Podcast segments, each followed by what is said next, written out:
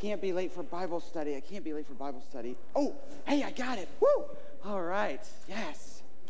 Hey, Aw, Evan. Thank you. Thank you. Hey, Evan. All right. It looks like you beat me to our Bible study. Um, Oh, yeah. Hey, hey, watch out for the cord there. oh, yeah. Don't hey, thanks. So, what's been going on? Well, actually, I'm so glad you're here. This is so exciting. I just finished this puzzle. Oh, wow. Look, that, that looks like a tough one, too. How long did it take you to solve that? Well, that one took me a few weeks, but actually doing it has kept me on track to accomplish all the other stuff I want to do this year. So, what other accomplishments are you trying to do this year? Oh, um, actually, I mean, I have everything listed I want to do on this little paper here. Whoa, that's quite a list you have. So, goodness, what's, what's Well- on your list? I, I mean, a lot of these are a lot of these are pretty easy. I mean, Well, let's see what you've done so far. Let me see here. Okay. Assemble new desktop computer, check. Fix dad's car engine, check. that was actually pretty easy. Read Einstein book, check. It was a good read. Well, wow, you've had quite a year so far. Yeah, I mean, I wanted to do more, but I mean, hey, it's only March, right? You're pretty goal oriented, Evan. So let's see what else is on your list. What are you working on now? Okay. Figure out eternity. What does that one mean? Well, I mean, we've been studying the Bible as a group, right? One of the things I just don't understand is how God can be just as present now as, as like a hundred trillion years from now. I Yeah. mean, God is always and constantly present. Uh, Doesn't, doesn't the idea of forever just kind of blow your mind? Yeah, in fact, I've given up trying to figure out uh, how long forever is. Oh my gosh. Hey, So hey, sorry Katie. I'm late. Hey, Bible Katie. study. Whew. I was on the phone with a friend and the conversation just went on and on and on. Just felt like an eternity. Anyway, what are you guys talking about? Uh, eternity. Huh? Well, our goal oriented friend Evan here has set his sights on figuring out God and eternity. Well, I mean, look, uh, everyone's got to have a hobby, right? I mean, but seriously though, guys, it's all just such a mystery. I, I, I've just, I just, it's just too much. I give, I've given up on that topic and, uh, nope. Yeah, My brain I- hurts every time I think about it. I can't even imagine We're it. never gonna figure it But out. but but look, Katie, don't you even want to try? I mean, God gave us brains, right? Here, can you guys help me with something? Can you take this end of the cord and head over there? All right, sure, I'm game. And then can you take this end of the cord and head over that way? All right. Come on, Katie. All right. Now, guys, let's just let's just imagine that the cord goes on forever that way, Whoa. A- and it goes on forever this way. So God, a hundred trillion years from now, is just the same as He is right now. And and way way back when, before history even started, God was there too. And this knot in the middle is like all of human existence. Yeah, and, and just think of God being in eternity, like everywhere, all the time. It's like there are billions and billions of these cords going in every direction, everywhere. Wow. Wow. No, no, no, no, no, no, listen.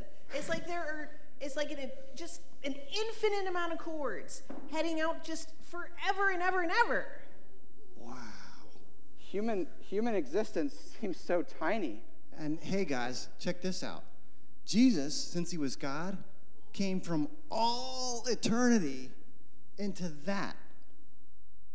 Oh, wow. I just can't oh forget Oh my gosh, that's too much to handle. I can't even hurt. Sorry I'm a bit late to teach our Bible study. Hey, Terry. In a Hey. traffic jam. It's okay. Seemed like an eternity. What are you guys talking about? Can we give a hand to our team for sharing with us?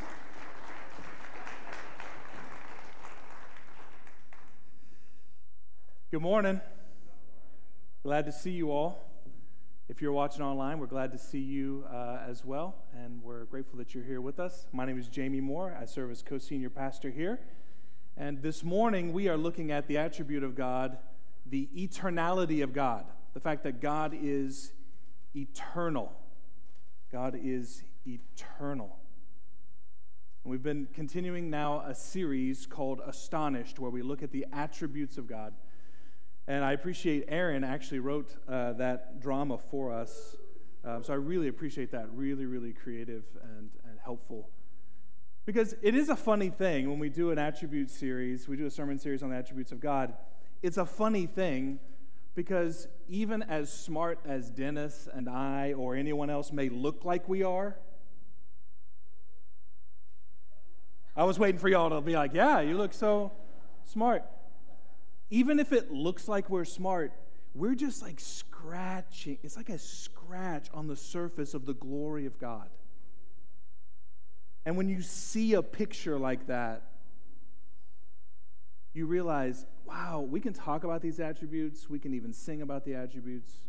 We can talk about them in our small groups, but we're only scratching the surface of the glorious God that we worship.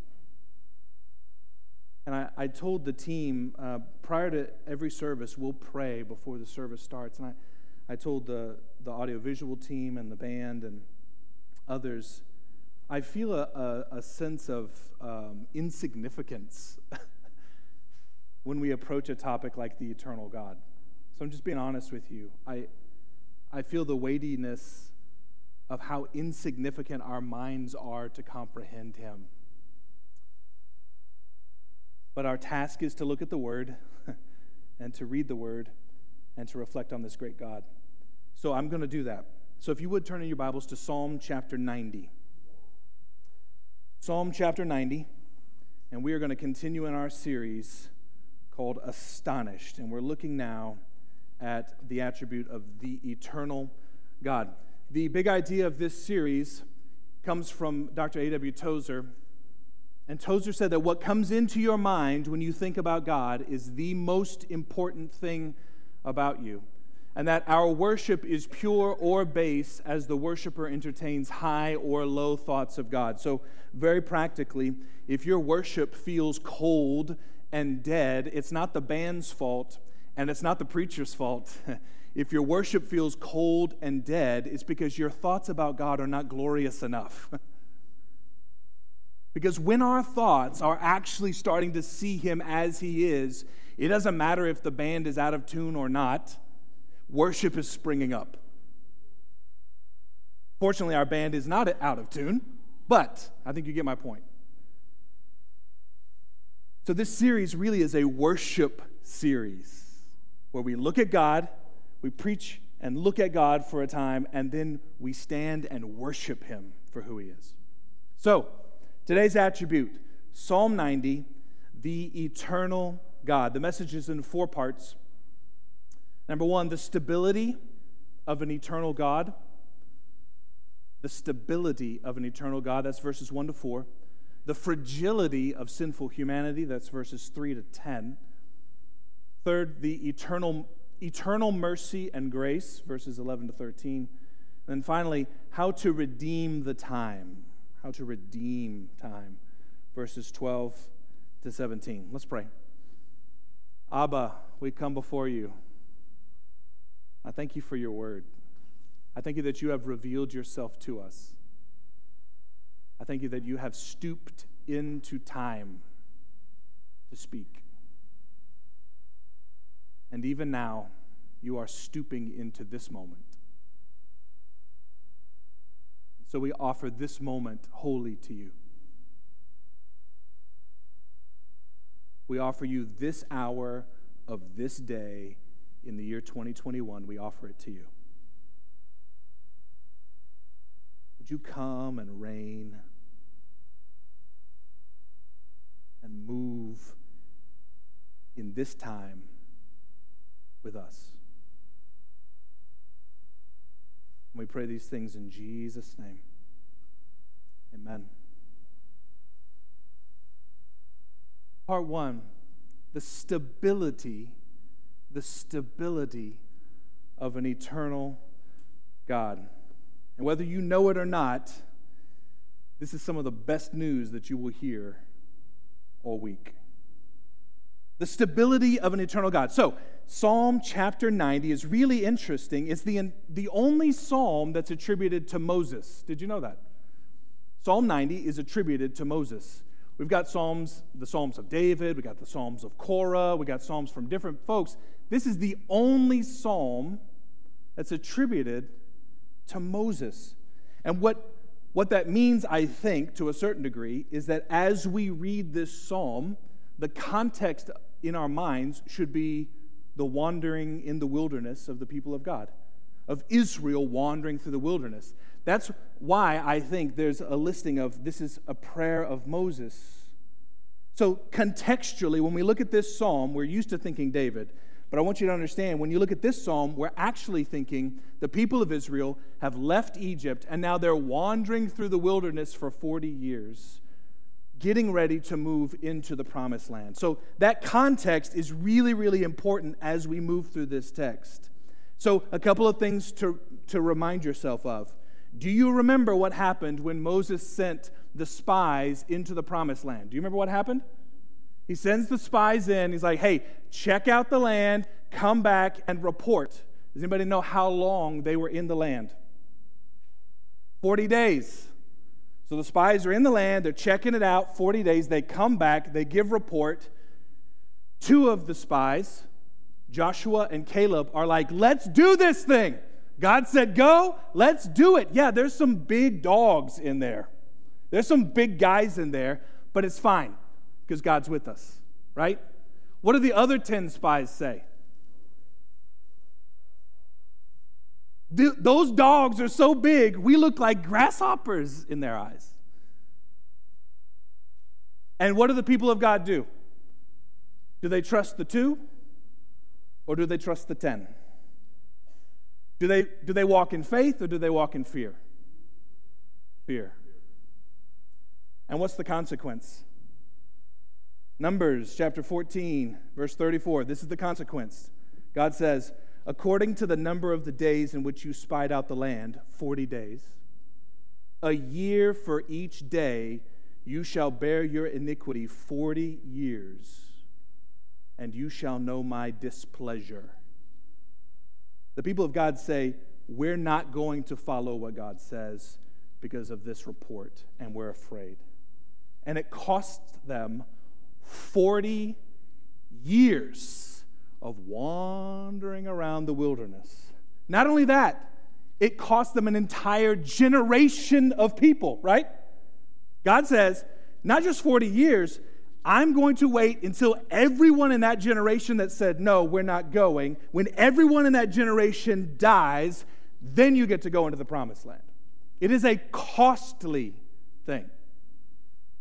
But it's interesting God is dealing with time. Okay, you're, you're in the land 40 days, you rebel against me, now it's 40 years, a year for each day. There's all this time stuff happening. So I'm laying all of that context so that when we get to the text, you see what God is doing in the text. So here we go the stability of the eternal God. This is Psalm 90, verses 1 to 4. This is a prayer of Moses, and Moses says, Lord, you have been our dwelling place in all generations. Before the mountains were brought forth, or ever you had formed the earth and the world, from everlasting to everlasting, you are God. You return man to dust and say, Return, O children of man. For a thousand years in your sight, are but as yesterday when it is past, or as a watch in the night. I love the Bible. Moses tells us at least three things about the eternal God in these four verses. Number one, he tells us that God was eternal before time began. Look at verse 2. It says, Before the mountains were brought forth. Do you see that? Everyone say before before the mountains were brought forth, or ever you had formed the earth. So, before mountains, before the earth, before the world, before the cosmos, before time, space, matter, before all of it, God was. It says, from everlasting, from eternity past to eternity future, you are God. He is the creator of all things. He spoke galaxies into being. There were no galaxies And then God speaks, and now there's galaxies. and there's billions of these galaxies, just that we can see with our microscopes. And in those galaxies are billions of stars. And around those billions of stars, there are planets. And around one of those billions of stars is our planet. And He created it all. But not only that, He created time. Like there was a time where there was no, that's funny, there was a time, right? There was a, I can't even say it. Anyway, there was a, a mode of being in which there was no time. And God created. He's like, you know what? Let's do 60 seconds. And He created that. He created the way we mark time. He was eternal before time began. Secondly, God is eternal outside of time. Look at verse 4. It says, For a thousand years in your sight are but as yesterday when it is past, or as a watch in the night. So when God, God is so outside of time that he's like, okay, so that's a thousand years. And to him, it's just like a moment.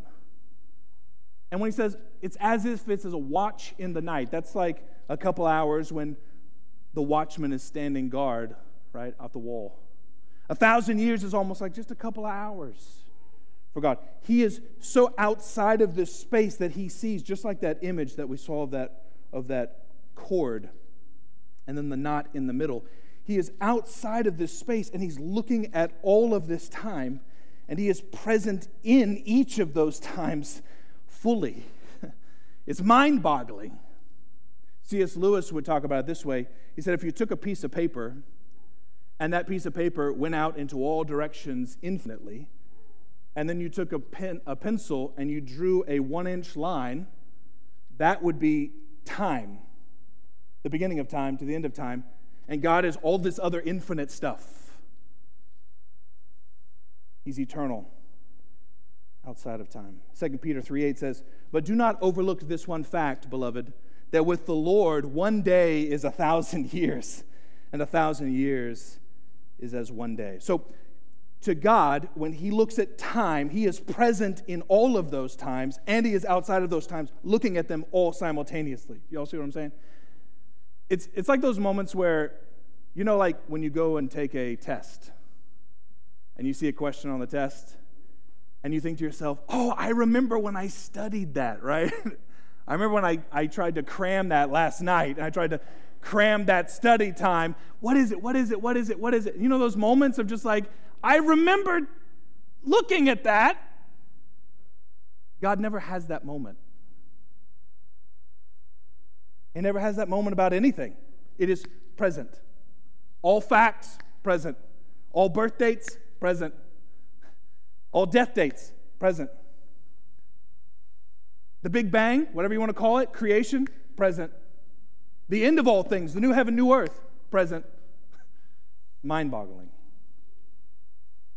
He's eternal and outside of time. Third, Moses teaches us here in this prayer that this eternal God is a stable refuge. This is the good news for us. Look at verse 1. It says, Lord, you have been our dwelling place. Our dwelling place in all generations. That, that word dwelling place means a refuge safe place, a fortress. In fact, if you look at verse, if you look at the next chapter, chapter 91, Psalm 91, he who dwells in the shelter of the Most High will abide in the shadow of the Almighty. It's this language of protection, of safety. It's the language of home and being whole and together, security. It says, Lord, you have been this safe place for us in all generations. Throughout all of history, God, you have been home for us. So Moses is, is crying out what it feels like to have an eternal God it's stability, it's a safe refuge, it is a fortress. He sees all of time presently. And listen, this is the stability that you crave, friend. Like, let's be honest. If you're in any sort of leadership right now, whether you're leading a church, nonprofit, you lead your business, you're leading any sort of team, what is one of the major concerns that you have right now? I think for most people, the major concern is when's all this stuff like gonna not be like this? Y'all know what I'm talking about? There's constant questions. We're gonna wear masks, we're not gonna, not gonna wear masks. Well, is the governor gonna do this or not do this? It's almost impossible to lead when you don't know where the finish line is. Are y'all know what I'm talking about? Or is it just me? It's like impossible to lead because we can't see. I think God likes that when we feel that way. You know why?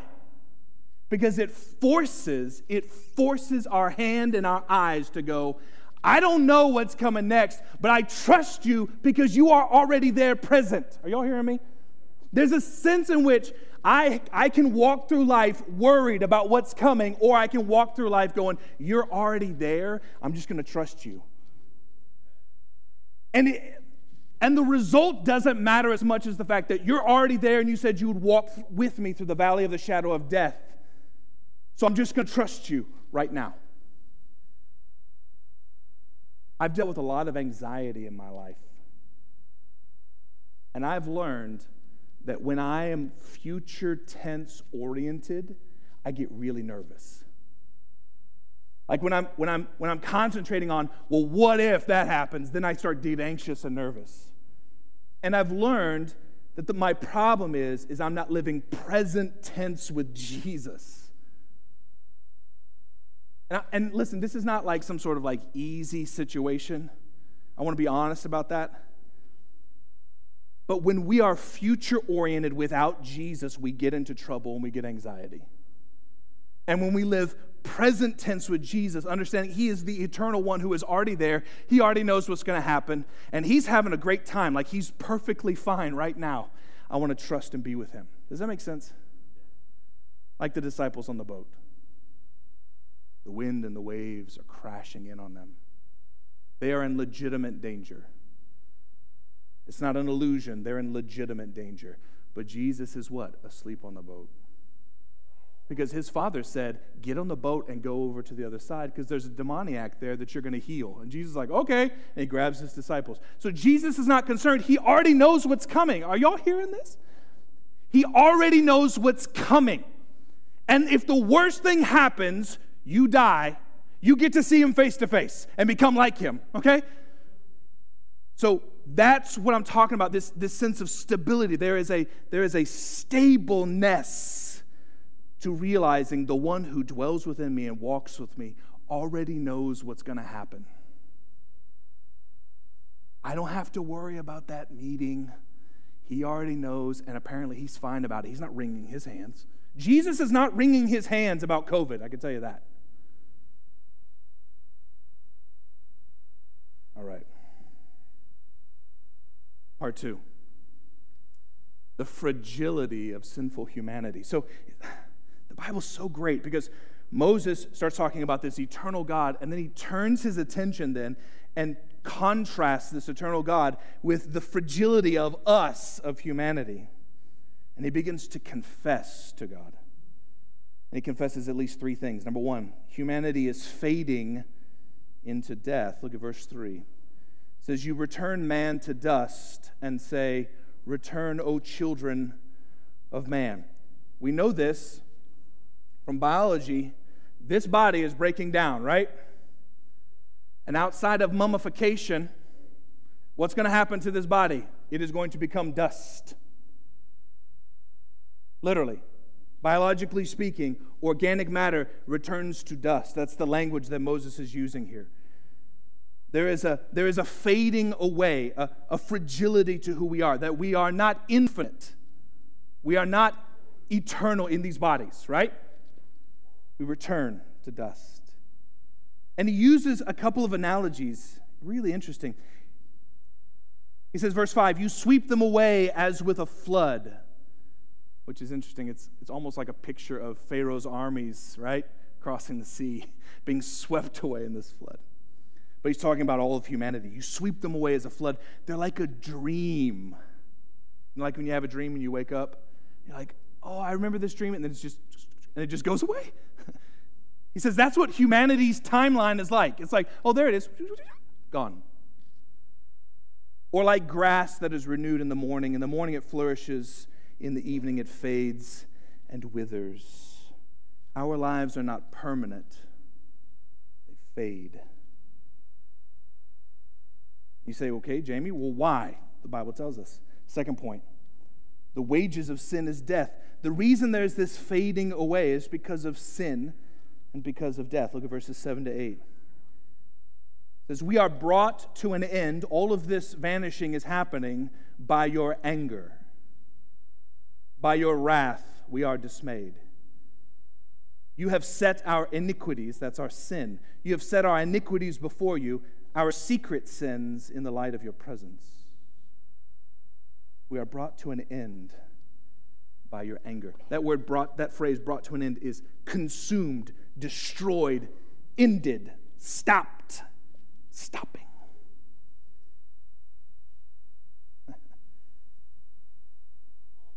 now, obviously, in the context of this passage, what's he referring to, right? Referring to their sin and their rebellion. You know, the people of God during that uh, wilderness wandering, do you know they were constantly complaining? In fact, the verb to grumble is a, is a constant verb through the wilderness wandering. Like, man, I wish we had that. I wish we could have had some of that food like Egypt and we're just, and then here comes manna, supernatural bread stuff, right? And then they're, they're slamming manna, and then it's like, dude, man, this supernatural heaven bread. Dude, can we get some salt up in here, man? Can we get some seasoning? Uh, what does the Bible say about God's wrath towards them? It was kindled. He's like, I'm literally providing supernatural heavenly bread for you. and you're grumbling. He's like, fine. Here comes some protein. I'm going to give you so much protein. There's going to be so many birds coming that they're going to die and just rot on the ground because there's going to be so much protein that you can't eat, right? Constant grumbling. Oh, I need some H2O. I need some water. Moses is popping a rock, water comes out. But I wish it was the Nile. I wish it was the water from the Nile. Anybody got kids or teenagers? Because I feel like, sorry, sorry. But thank you. I appreciate that. Solidarity. Constant grumbling constant complaining. And Moses is confessing this. You see, Moses is, is getting a glimpse. Sometimes we don't think about this. Did you know that grumbling and complaining deserves the wrath of God? Did you know that? I've been feeling a lot of weightiness about this message because I, I think we struggle to really understand. Two weeks we talked about the holiness of God we struggle to understand he really is infinitely holy. And even when I think a thought like, ugh, I'm tired of you not doing what I want you to do, that deserves the wrath of God upon me. Do you all understand what I'm saying? And a lot of times we don't feel that way. We actually don't understand how holy he is. And even a grumbled thought deserves the wrath of God towards us. And a lot of times we're, we're just not there and i can feel it in me. Like as i was prepping I, was, I could feel it inside of me. I was like i don't feel awe and reverence before this god. And i know that i should and that's a problem right? That's why the proverbs say the fear of the lord is the beginning of wisdom. You want to start to grow in wisdom ask for holy reverent fear of god of a holy god Abba, would you give us that kind of reverent awe for you? Would you start with me? Yes, you are our friend, and yes, you are a tender, compassionate Father. But you are the holy, righteous creator of the universe. And we do not deserve relationship with you. that even heavenly beings bow before you because of your infinite holiness. Oh, Holy Spirit, you give us a sober awareness of your holiness.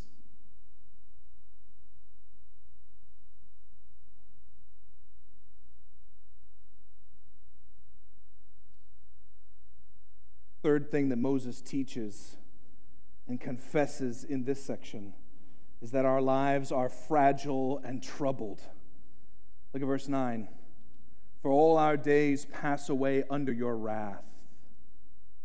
We bring our years to an end like a sigh. The years of our life are 70 or even by reason of strength 80. Yet their span is but toil and trouble. They are soon gone and we fly away. It's interesting. The reason our lives have been shortened. I mean, remember Methuselah was like, was it 900 and something? My Bible drill skills there. 959? 969. Look at that. Sin has shortened the number of days. Are y'all hearing me? I mean, and this is one of the proof passages for that. I don't have time to get into that. Uh, but he says, Our years are 70, or by reason of strength, 80. And with medical advances, even now, we're, we're, we're living past that. But sin has a deteriorating effect on us, our bodies. And he says, and there's trouble. our span is toil and trouble. Now you may say, sheesh, Jamie, it's a rough message, man. We're just trying to navigate March of 2021, man. Is there any good news? Yes, part three. part three eternal mercy and grace. Eternal mercy and grace. Look at verse 11. Moses says, Who considers that verb means to know. It's yada, to know, to intimately know something. He says, Who considers the power of your anger and your wrath according to the fear of you? This is a rhetorical question. The answer is nobody knows the full length of your wrath. It's a rhetorical question. He's saying, Who can understand? Who actually knows your anger and your wrath towards humanity. And rhetorically, it's like nobody knows. Nobody understands. Moses, again, showing us what wisdom looks like. But let me beg the question, or let me ask this question. There is one person who knows the full wrath of God.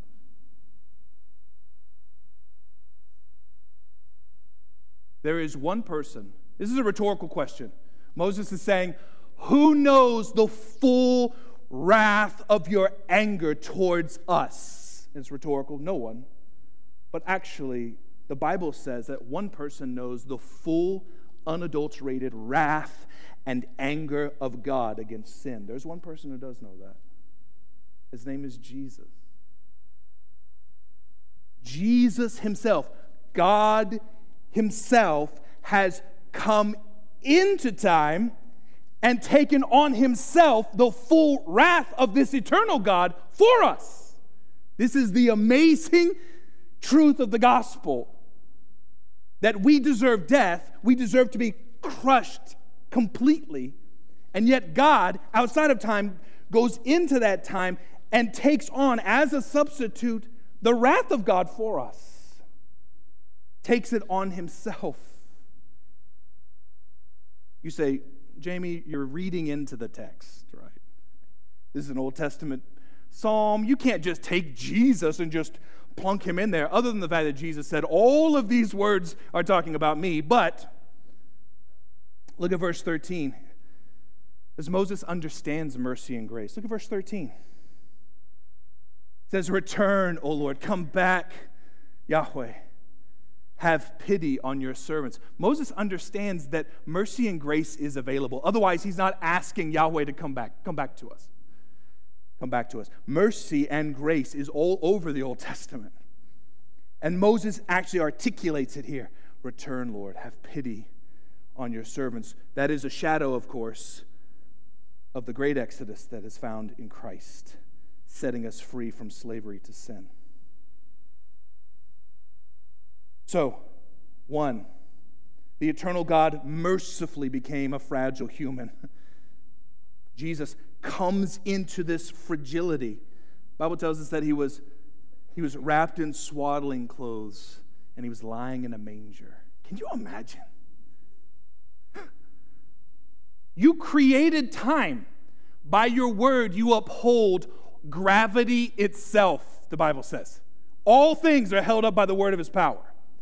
And he comes into and becomes a little poopy baby.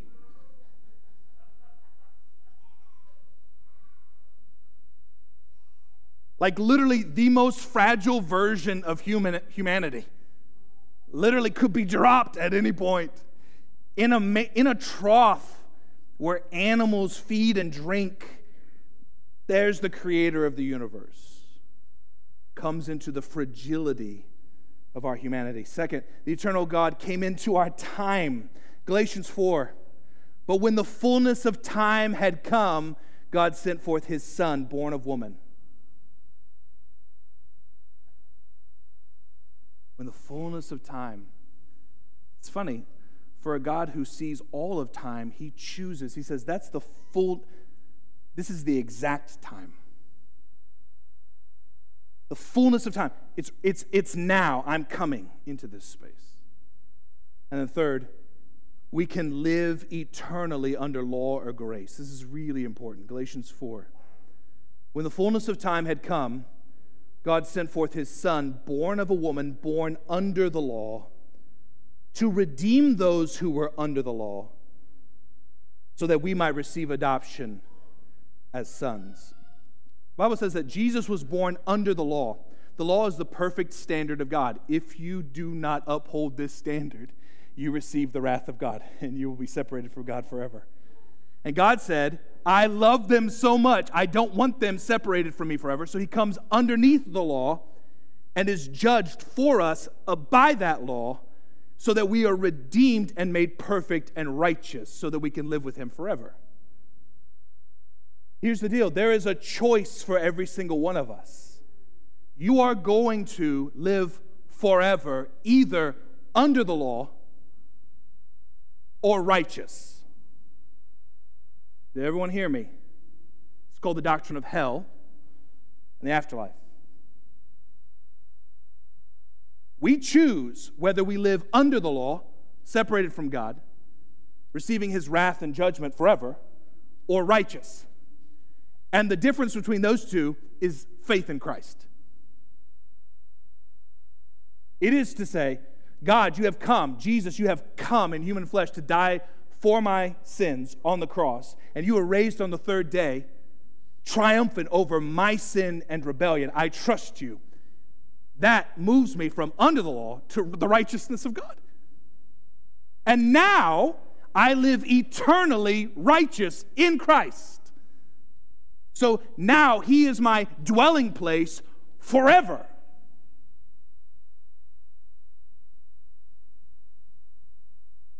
That's why it is the most significant question you will ever answer.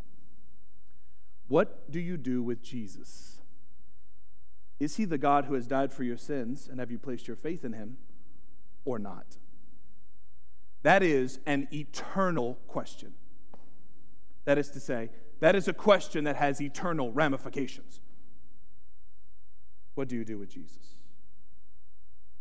Fourth and finally, let's apply this how to redeem the time.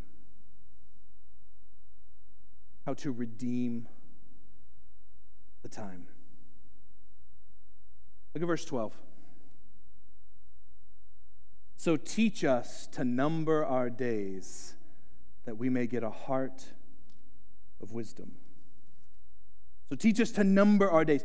Teach us to consider the days of our life that we may have wisdom. And how do we live wisely? And I'm, I'm taking this phrase, redeem the time, from Ephesians chapter 5. Paul writes, Look carefully then how you walk, not as unwise, but as wise, making the best use of the time, because the days are evil. Therefore, do not be foolish, but understand what the will of the Lord is. There's a sense in which the moments and days that we have are to be redeemed, that we're to make the best use of them. So, practically, what does that mean? How does that work? And it's in the text. So, how do we redeem the time? A couple of applications. Number one, confess and believe in Jesus. We saw that, I just went through that. Return, O Lord, how long? Have pity on your servants. The truth of the gospel is to say, I cannot save myself. I need someone to save me. So, the primary way then is to confess and believe in Jesus, that the eternal God has come into time for you. This gospel reality. Second, pray to understand and experience the satisfying love of God. Look at verse 14. Satisfy us in the morning with your steadfast love, that we may rejoice and be glad all our days. Satisfy us in the morning with your steadfast chesed, faithful covenant love. Friends, the American dream will not satisfy you.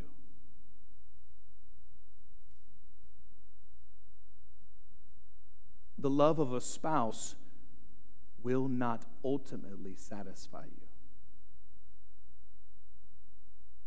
Career advancement, success in the world will not ultimately satisfy you. Moses, who just said, We want wisdom, right, goes, You will satisfy me. Your love will satisfy me. All these lesser joys can't pull it off, but you can satisfy me with your faithful covenant, everlasting, eternal, inexhaustible love shown for me in Christ. And he says, Satisfy me with your eternal love. Did you know that you can pray that? in fact, when you find yourself pursuing lesser joys and you realize, ugh, that doesn't satisfy me. This is a great prayer to pray, which is, Would you satisfy me with your eternal, steadfast, holy love? Ask the Holy Spirit to remind you. I have to do I do this regularly. I will remind myself of the gospel good news. Have you noticed that when I preach, we're going to talk about the gospel every single week? The reason we do that is because the gospel is actually what warms the heart for worship. So if we don't talk about the gospel, we're forgetting his love satisfies. But here's the deal I do that regularly during the day. I have to remind myself again. Just remember again this thing will not satisfy me. This addiction will not satisfy me. but the love of a holy God found in Jesus Christ does satisfy. So ask. Ask to understand and experience. We're about to sing about his love. I encourage you to ask him as we worship. I want to experience your love right now. Show me the love of Jesus on the cross. Third, cultivate the joyful presence of God during your day. Look at verse 14. He says, Satisfy us in the morning, but not just the morning, right? I mean, this isn't just about the quiet time in the morning, right? Satisfy us in the morning with your steadfast love, that we may rejoice and be glad all the day. Make us glad for as many days as you have afflicted us, and for as many years as we have seen evil. Did you know that you could have deep, sustaining joy even in the midst of evil around you? Did you know that? That's what the Bible says. We want to experience your joy even in the days that are hard, that I just got done talking about in part two or part three, whichever one part. Even in the midst of sorrow and great toil and trouble, there is a deep joy available to us. And we can cultivate that. Fourth, ask to see what God is doing. Look at verse 16. It says, Let your work, let your power, let your purposes be shown to your servants and your glorious power to their children. I love this prayer. This is the kind of prayer where you say, I want to see you move in great power. You know, that's a biblical prayer. Show us your power. The New Testament church prays, Would you extend your arm with power? And the Bible says that the room they were in was shaken. There's something to praying for revival. I want to see God do something, right? And here's the deal He is doing things all over the way, all over the world. There's a revival, current revival in North Georgia right now happening. It's been happening since before COVID started. We need to stoke our hearts with stories of revival and asking the Father to show us more. Fifth, find out what God is doing and then join him there. Verse 17 Let the favor of the Lord our God be on us and establish the work of our hands. Establish the work of our hands. They're saying, we're going to put our hands to something. We want it to be the one thing you're doing so that you will actually bless it. Because a lot of times we'll put our hand to something that God is not doing anything with. We'll start pushing on something that God is actually not blessing. Mature Christianity says, okay, I could just do whatever I want to do. I'd rather see what God is doing, put my hand to that, and push there. As a church, as a church covenant family, that has to be on our minds, especially with all the COVID stuff. Because there's a lot of, I can't wait for this to happen so we can go back. And then, what if God's not doing that? What if whatever we're thinking we want to get back to is not what God wants our hands on? There's something about being able to say, Father, whatever you're doing, we want to put our hands on and push there because you're actually blessing it. Okay, I'm about to preach on the third sermon, so let's keep going. Sixth and finally, live in light of eternity. Live in light of an eternal refuge and an eternal home. Revelation 21. All this dwell language, you've been our dwelling place in all generations from chapter Psalm 90, verse 1, shows up again in Revelation 21. I heard a loud voice from the throne saying, Behold, the dwelling place of God is with man. He will dwell with them, and they will be his people, and God himself will be with them as their God. And this is what happens when we dwell eternally with him. He will wipe away every tear from their eyes, and death shall be no more. Neither shall there be mourning or crying or pain anymore, for the former things have passed away. And he who seated, was seated on the throne said, Behold, I am making all things new. We redeem the time by considering there is coming a day where I will dwell perfectly with the Father, Son, and Holy Spirit. All the toil of this life and pain of this life that is real, He will wipe that pain from our faces. The pain of miscarriage,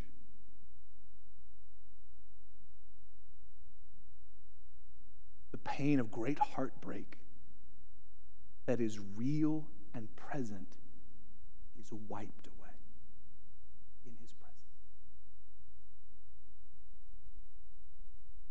That he has dwelled with his people for generations, and he will dwell with us by faith in Christ for eternity.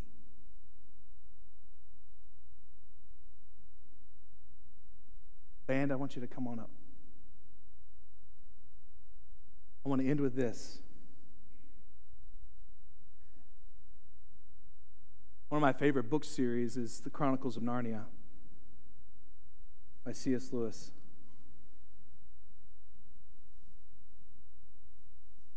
In the book The Last Battle, Dr. Lewis describes really the end of the story for, for the kiddos and Aslan. And this is what he writes. And as Aslan spoke, he no longer looked to them like a lion. But the things that began to happen after that were so great and beautiful that I cannot write them. And for us, this is the end of all the stories, and we can most truly say that they all lived happily ever after. But for them, it was only the beginning of the real story. All their life in this world and all their adventures in Narnia had only been the cover and the title page. Now, at last, they were beginning chapter one of the great story, which no one on earth has read, which goes on forever, in which every chapter is better than the one before. Do you hear what Dr. Lewis is saying? You know, we think about 70, 80, 90 years, and we think to ourselves, even people that die short, like they, have only lived a, a, a couple of years and then they die, and we think that is tragic, and it is tragic. But the truth of an eternal God is actually seeing Him face to face is the beginning of the story. It is the start of an eternal, perfect, glorious story that all of us will experience by faith in Christ with Him forever. Sometimes we think about eternity as this static thing. I'm just on a cloud playing my harp.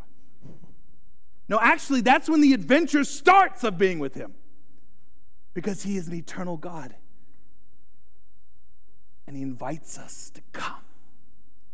By faith in Christ, come and dwell with me forever in a way that is even better than the 70, 80, 90 years that you may have had on this earth. It is better. It is always better because He is an eternal God. Let's stand. Abba, we thank you. We thank you. And we acknowledge our limited, weak minds to comprehend who you are and even to comprehend what you have done. But Jesus, we honor you that you did not count equality with the Father as something to be held on to, but you came into our time as a servant. And you are obedient to the Father, even to the point of death, even death on the cross. Because of the great love of the Father, Abba, you have come to save us. And Holy Spirit, I ask, would you just give us a glimpse? Give us a glimpse of your holiness and your mercy and grace. Ask, Holy Spirit, that you would pour the love of the Father into our hearts, that we would we would experience the all satisfying love of God. Holy Spirit, would you help us to worship you? In this moment, at this time, would you help us to worship the eternal one? Give us a taste of what eternally dwelling in your presence feels like, looks like, even smells like. Holy Spirit, come. Help us to worship. Jesus, we honor you. It's in your name that we pray. Amen.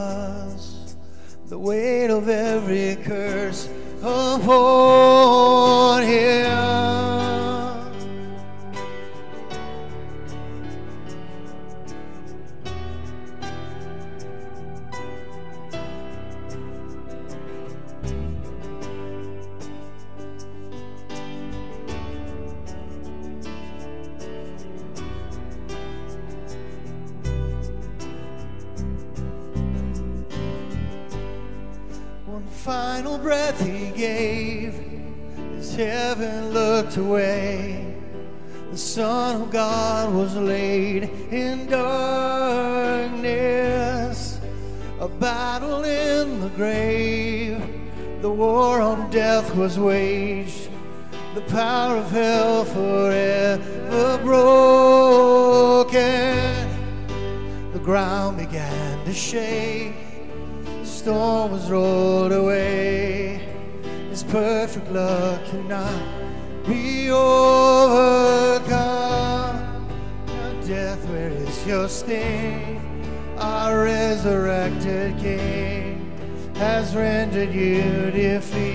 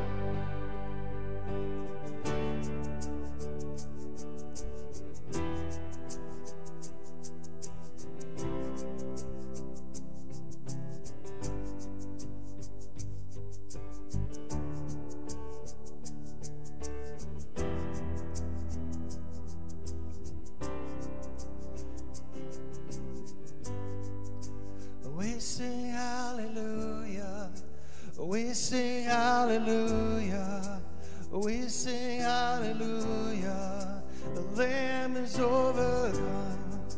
Oh, we sing hallelujah. We sing hallelujah. We sing hallelujah. The Lamb is overcome. We sing hallelujah. We sing hallelujah. We sing hallelujah. The Lamb is overcome. We sing hallelujah. Sing hallelujah. We say hallelujah. The Lamb is overcome.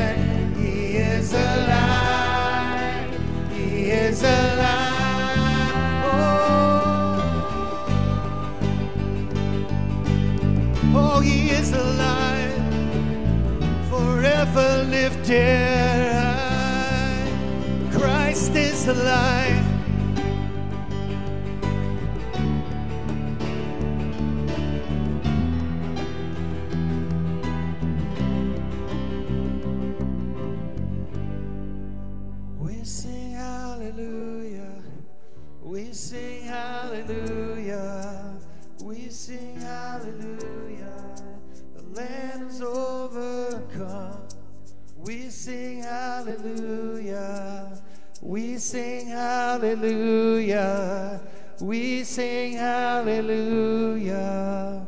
The Lamb is overcome.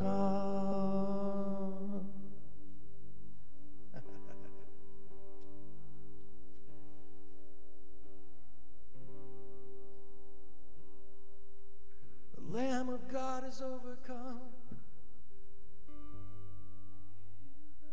Wrath of God poured out on the Son. Lamb of God is overcome.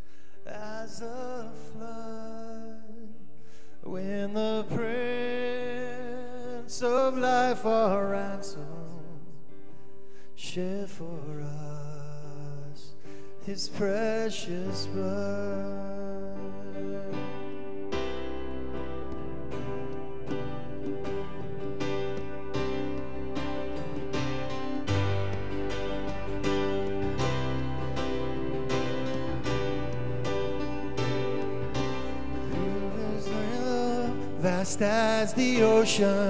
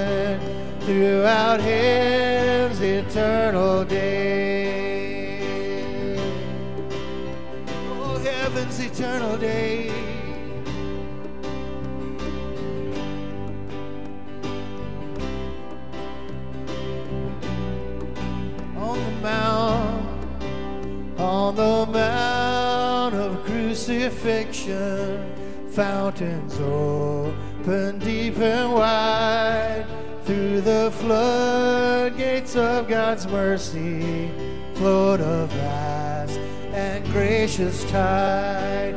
Grace and love like mighty rivers poured incessant from above.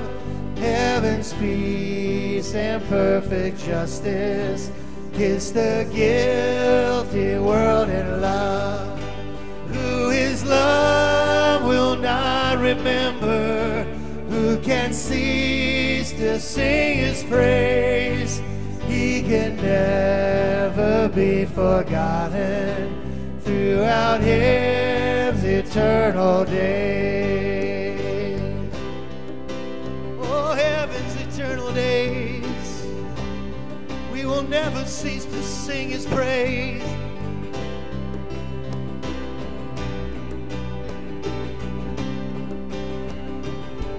No love is higher, no love is wider, no love is deeper, no love is truer, no love is higher, no love is wider, no love is deeper, no love is sweeter, no love is higher, no love is wider, no love is deeper, no love is truer,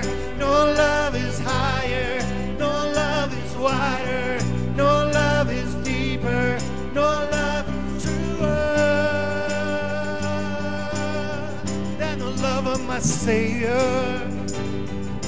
More than the love of my Savior.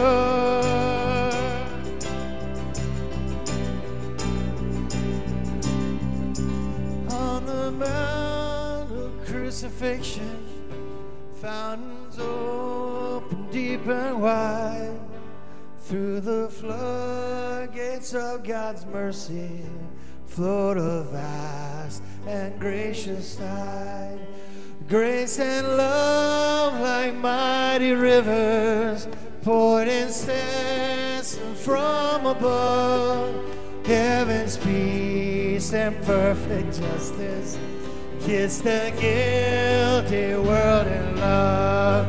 And who his love will not remember, who can cease to sing his praise.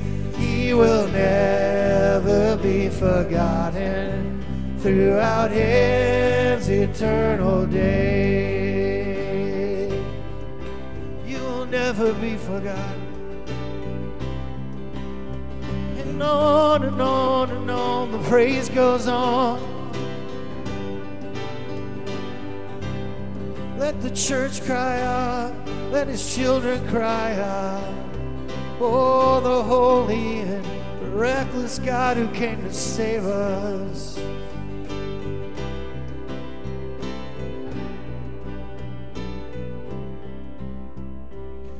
No love is higher, no love is truer, no love is higher, no love is wider, no love is higher, no love is wider, no love is deeper, no love is sweeter, no love is higher, no love is wider, no love is deeper, no love is truer, no love is higher. No love is wider, no love is deeper, no love is truer.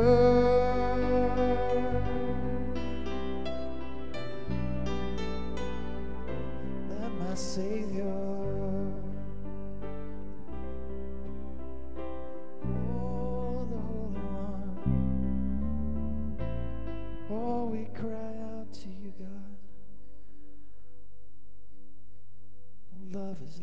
Your love.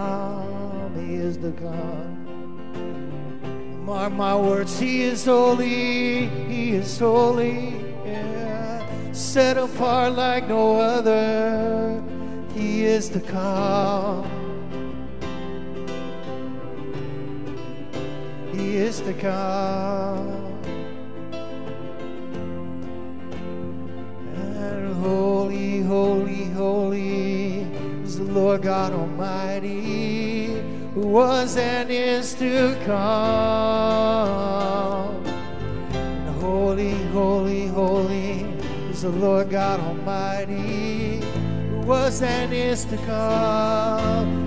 And every elder knows he is to come, and every angel knows he is to come. And every child of God knows He is to come. His word says, Jesus is to come. Jesus is to come. The Holy One will come with the flaming fire in His eyes. He is to come. He is to come. With hair as white as snow and a sword in His mouth. He is to come. His name is Jesus, the holy and righteous one. Riding on a horse, he is to come, making all things new. Making all things new. Oh, we know you are to come.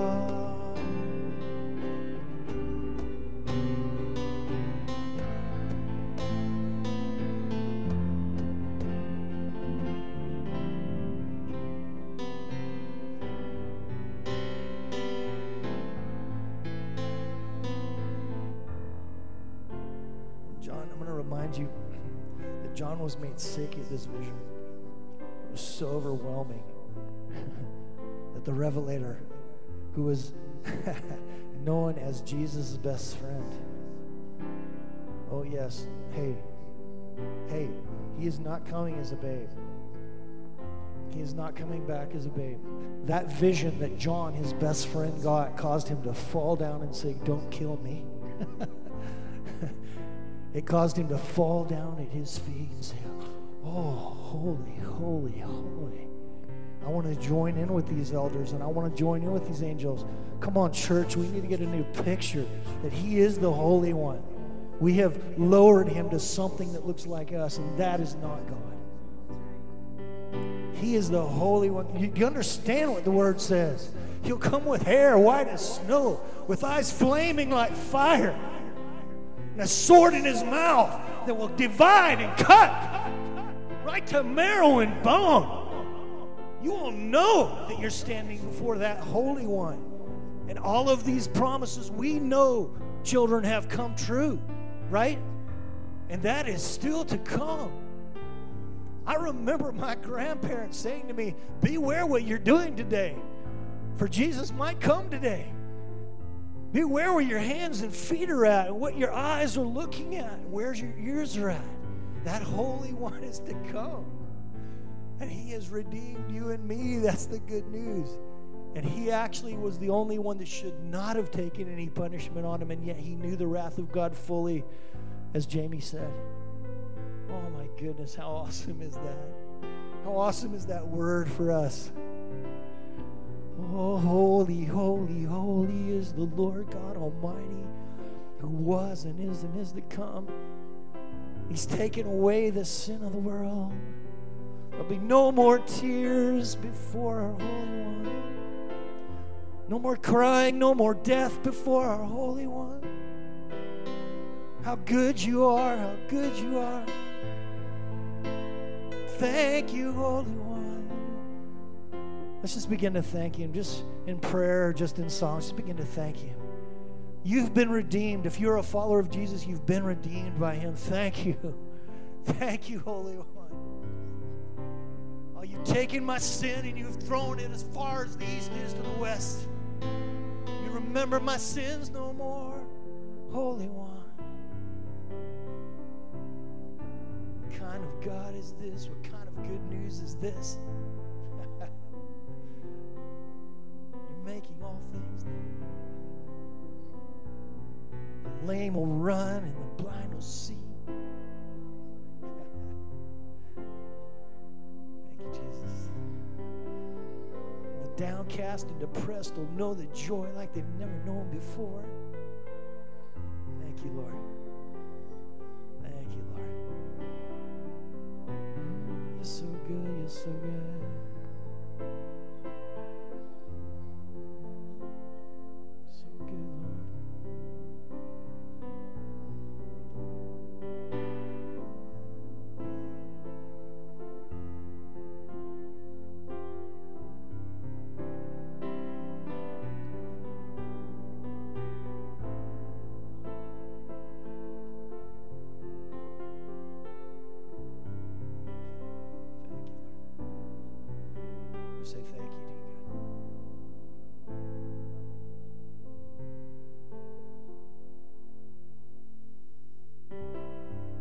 So good, isn't he, church?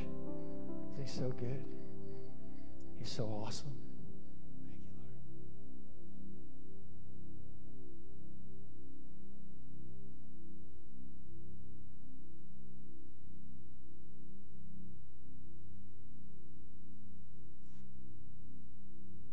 Lord. Father, we thank you for this time. Would you make us people of thanksgiving? You make us people of holiness? Would you make us people of wisdom who have reverent awe and respect and fear for you? We thank you for your word. We thank you for what you are saying to us.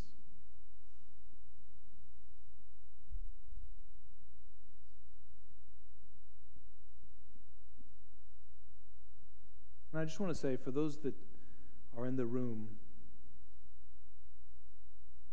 you want to receive prayer, I and Raz and, and um, others will be up here up front. you want to receive prayer, I'll be happy to pray for you. And if you're online, you're sensing that the Lord is doing something in your life, I want you to reach out. There'll be a number on the screen you can call, or you can reach out to the church, and any of the pastors will be happy to talk to you But that question is an eternally important question. What do you do with Jesus? Is he your Savior who died in your place? Or is he just some guy?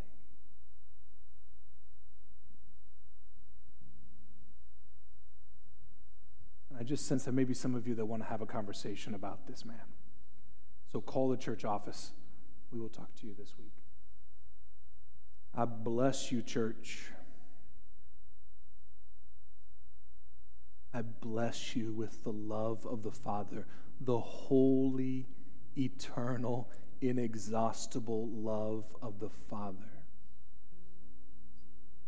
And I bless you this week with wisdom and creativity to redeem the time of this week, to redeem the moments of this week. Holy Spirit, would you, would you bless us with an awareness of your presence with us all day, every day? Would you satisfy us in the morning with your steadfast love, that we would rejoice in you all of our days? We give you our lives, both now and for eternity. And I bless these with joy, with your steadfast love. For now and for all of eternity. In Jesus, we honor you and we thank you. And it is in your name that we pray. Amen. Amen. Church family, you are loved. Be at peace. You are dismissed. Be at peace.